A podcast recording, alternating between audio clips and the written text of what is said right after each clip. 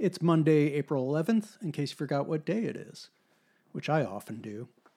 Thankfully, I have it right here on my laptop. It's kind of hard to miss.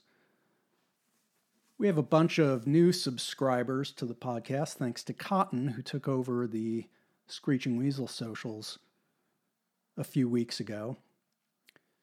Boy, Cotton, he's a real go getter. He went out there and hyped up the merchandise.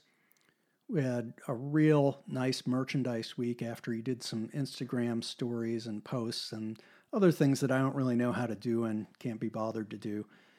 Uh, so thank you very much, Cotton. And uh, I'm really too busy to do a podcast today, but you know, when when we get some new subscribers in, I like to, uh, at least for a couple weeks, pretend that I do the podcast regularly. Uh, speaking of which, somebody had uh, put up a comment on the last podcast about, you know, iTunes and, or I guess it's not iTunes anymore, Apple Music, Apple Podcast. I don't know what it is. Now I'm just saying things. But the point is, right now, if you want to hear the podcast, you either have to subscribe to Substack, to the newsletter, of which this podcast is a part, I guess. I don't know. Or else you have to have somebody forward it to you. So, why isn't the podcast, somebody wanted to know, on, uh, you know, whatever iTunes is now and all these other places where you can stream podcasts?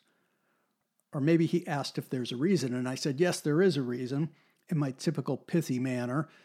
Uh, reason being, I don't know how to do it and I don't have time to learn.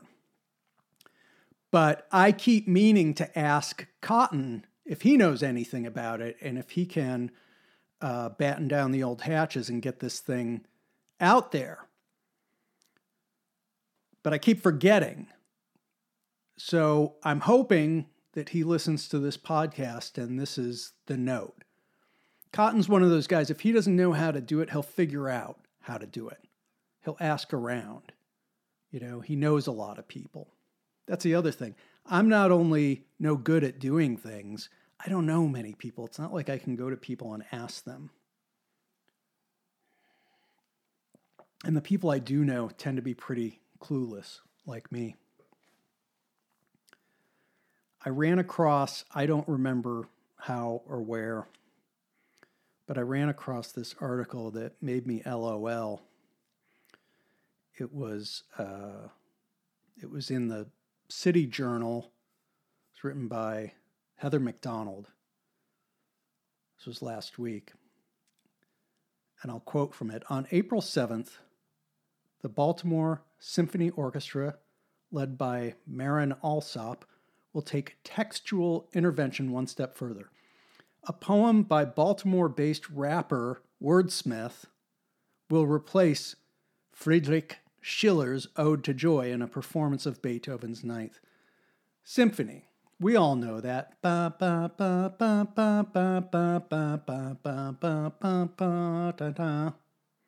So if you didn't know it, now it's stuck in your head.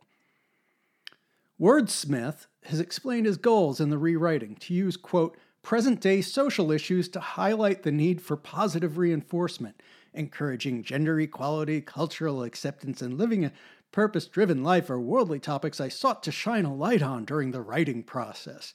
So if you can get through that word salad, this I mean it really it's just babbling at this point, isn't it? All this stuff.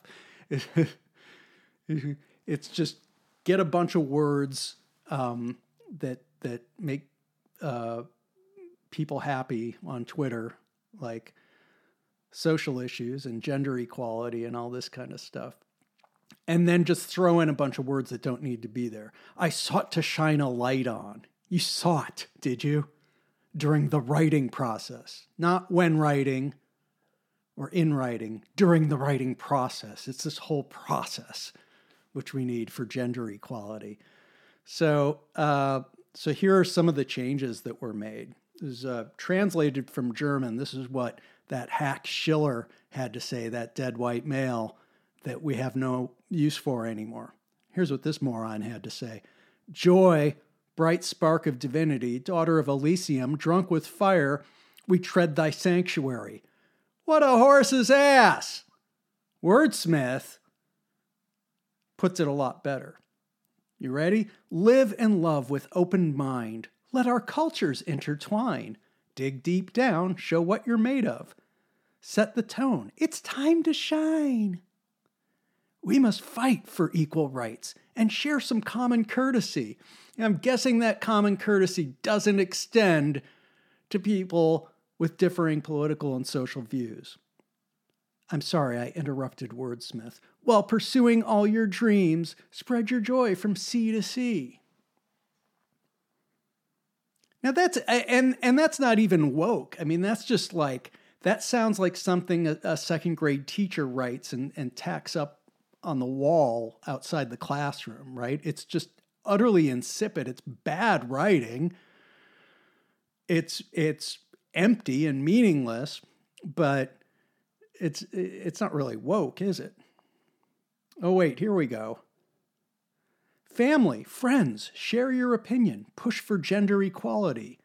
How does that work with the with the tune? I wonder. Family, friends, share your opinion. Push for gender equality. Something like that. Be yourself. Don't judge too quick.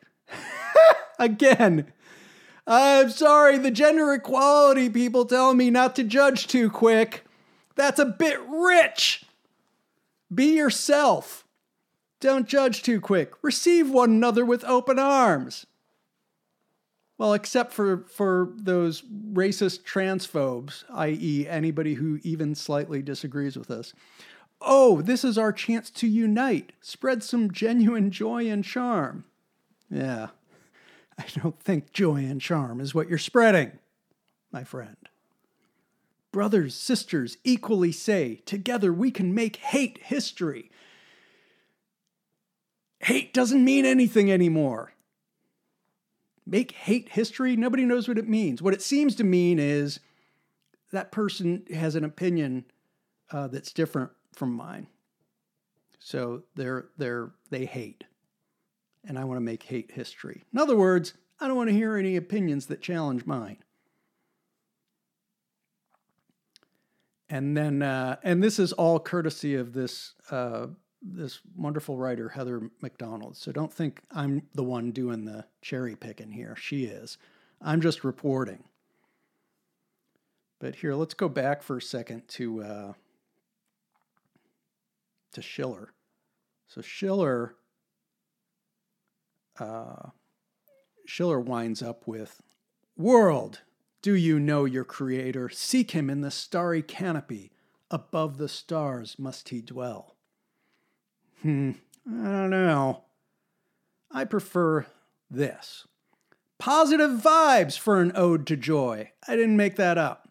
Positive vibes for an ode to joy. Rise, oh, rise, be the voice of change. We must show more empathy. The fuck you must. Empathy? You don't have any empathy. I just, I, I, I felt almost giddy reading this because I realized it's just going to be crushed to death under its own weight. The, the, the sanctimony, the insincerity of all this, the, the, the fact that we all now know what people really mean when they say this. They use words that m- used to mean one thing, and now they're code for another thing. Hate doesn't mean hate anymore right? Unity doesn't mean unity anymore. Empathy doesn't mean empathy anymore. It's kind of nice to have this out in the open, I think. Because this was the moment for me, and everybody's going to have their own moment, but this was the moment for me when I realized what, what was I getting irritated about all those years? I knew in my heart this stuff couldn't last because it's a lie. And yet it still kind of drove me crazy. One of those things that you laugh at it, but also part of you is like, holy shit, this is. And part of it is just because you see people's lives being ruined. It's hard not to take it seriously in that sense. So, and that's all this is. How can you fuck with people, be unbelievably cruel to people but still do it in a way where it's it's socially acceptable. You you not only get away with it, you get applauded for it. But like I said, I read this and I thought this is it, man. This is this is just rewriting Schiller, rewriting Beethoven, woke Beethoven. This is this is it for me. This is the moment where I go, you know, in spite of everything, in spite of all the lives that have been ruined, in, sp- in spite of all the people who have lost their careers, this it's funny because it, it's clear to me now it can't last. This is the death knell. And it was interesting to me because I had read about this TV show, Gutfeld, and how it was the most popular late night talk show. It was killing everybody else in the ratings so I DVR'd it. And this past weekend, I finally got a chance to sit down and and watch the DVR. And I thought I had that same feeling, that same sense that th- this show is a sign that all this stuff I think is finally coming to an end because it's not uh, that typical late night talk show. It's it's a panel show, and so it's it's Gutfeld and a couple regulars and then a couple spots that are filled by as far as I watch five shows. So it's like a stand-up comedian and then somebody else from from Fox News or somebody in politics, which I think, you know, clearly they need my help because they're killing everybody else in late night. It's a hugely successful show. So clearly they they need my help to tell them that that that last panel seat isn't really necessary. But in any case, the I think I know why this show is so successful because I think if you haven't seen it, you say, well, it's on Fox News, it's got to be this kind of right wing thing. And it's really not. It's a show that has the appearance, at least, of being a totally irreverent, free flowing conversation between friends. Of course, it's nothing of the sort because it, it can't be. If it was, it wouldn't be able to be televised. It would be a mess. But, uh, and credit to the production team for being able to create that illusion because it, it works really, really well. Nobody goes off like me on this podcast. Nobody goes off on tangents or talks too long or anything like that. They've all got the earpieces in and it's really regimented. And yet, in spite of that really disciplined, uh, strict sort of um, format, it still seems just like a, a pretty you know easygoing conversation. So I enjoyed it. I laughed out loud a few times, but it's not about politics.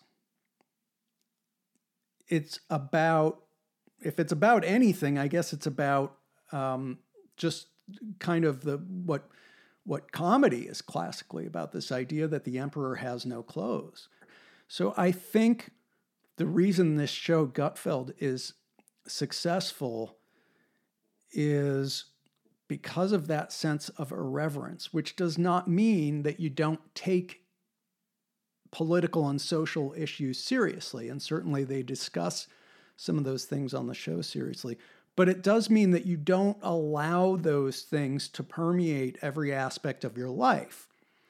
And one of the corollaries to that, I think, is that you as a tendency to point and laugh at the people who do uh, take that so seriously that it has to permeate every aspect of their lives and then and as a result they take themselves very seriously i mean just think about if you're if you've been involved in punk rock for any length of time as I have, I mean, that was, you know, it was always this this Python esque thing, like the far left people, the anarchists and the far left punk rock bands and everything. That was uh, the running joke was that they took themselves so seriously and they were very fun to laugh at because of that. And they got really, really angry when you laughed at them too, because it's like, what, you know, well, well, you must be racist because you're you're laughing at us and we're anti-racist. And it's like we're not, but we're not laughing at you because you're anti-racist. We're laughing at you because you take yourself so fucking seriously. And because you see racism like in a bowl of lucky charms. You know, there's a racist hiding under every bed and inside every closet in your world. In other words, you're crazy and it's kind of funny. So that's really the attitude I think this show has. So I found it absolutely delightful. And it's not a matter of, this is what people don't get. It's not a matter of do you agree or disagree. It has nothing to do with it. I mean, it, I will admit that it's refreshing, certainly, to hear people pointing out the, the insane stuff that goes on in the media. And that's mostly what they do. Mostly what they're talking about is not politics, it's media and it's media activism. And, uh, and that gives me hope because to me, that's not inherently political. That's, I guess, procedural in my point of view. That's a matter of what is the media supposed to do because right now, there is, as far as I can tell, no reliable place to get actual news. There's no place to go where to find actual reporting, the way you would have defined reporting, you know, in 1990. I don't think that exists anymore. So my only problem with the Gutfeld show is this: I have a limited amount of time for television. And I watch General Hospital. I DVR it, and I've been watching it for over a decade, probably 11 or 12 years. And, you know, I'm sure you all watch it as well, and you know as well as I do that, sure, the Sonny and Nixon Falls storyline went on way too long. It required way too much suspension of disbelief but it's actually going somewhere pretty cool now. Now that you know he and Carly are divorced or about to be divorced, and and Nina's back in the picture, and there's this whole you know thing happening there. That's a pretty good storyline. There's a lot of other good storylines on the show as well. So I'm not just going to stop watching, but I got to find a way to get Gutfeld in there too because it it just makes me feel you know and i say often we need to think more and feel less but sometimes you do want to feel and it makes me feel like i live in a world that actually makes sense again uh, because increasingly it seems like what is demanded of us is that we accept and repeat and parrot lies. We're supposed to say things we know not to be true. And when we refuse, we're, we're accused of acting in bad faith, right? You, you, not only can you not say a man is not a woman, to say that is to be deliberately uh, perverse. You know what you're saying isn't true, and yet you say it anyway, right? So it's not just that you're ignorant, it's that you're hateful. Um, and and when you're constantly inundated with that sort of insanity, I think you don't always realize what an effect it has. It has an isolating effect, which is the intent. It's supposed to make you feel like you're old and out of touch and clueless. And so I think part of the reason I like this show so much is to see intelligent, interesting, funny people who are very much like you and your friends, sitting around having conversations about these things and being honest about these things, not uh, putting disclaimers in front of everything, not self censoring, but actually talking and having a conversation. And as I said earlier, I think it's a great testament to the production team on this show that they create this illusion of a completely spontaneous, um, or mostly spontaneous, but a completely irreverent, uh, free flowing conversation. To, to it takes a lot of work to uh, create that illusion, and uh, and it just looks like they're having a great time, which I think they probably are. Uh, so I highly recommend this show. And uh, I'm sure that makes me a right wing lunatic uh, for enjoying it. But you know what? Life's too short to worry about stuff like that. Uh, typically, I try to do a podcast every Monday. I don't always. I'm a busy guy. Uh, hopefully, with any luck, Cotton will either get the podcast up on some of these uh, services that serve podcasts to people. Um, I'm not going to make a lot of an effort here. Okay. I'm not going to do like a little jingle for a theme song. I don't have time for that. It's going to be what it is. And if I do get time, eventually it'll be because somebody somehow uh, explains to me how I can make a little money off of this.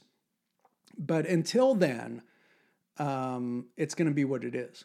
So either Cotton will do that, or or maybe he can find somebody who can do it. And if not, maybe I'll ask one of you uh, jokers if you can help me out. Uh, so hopefully I'll be back on Monday, next Monday, unless I get real busy. And until then, please remember I love you all very much. So long.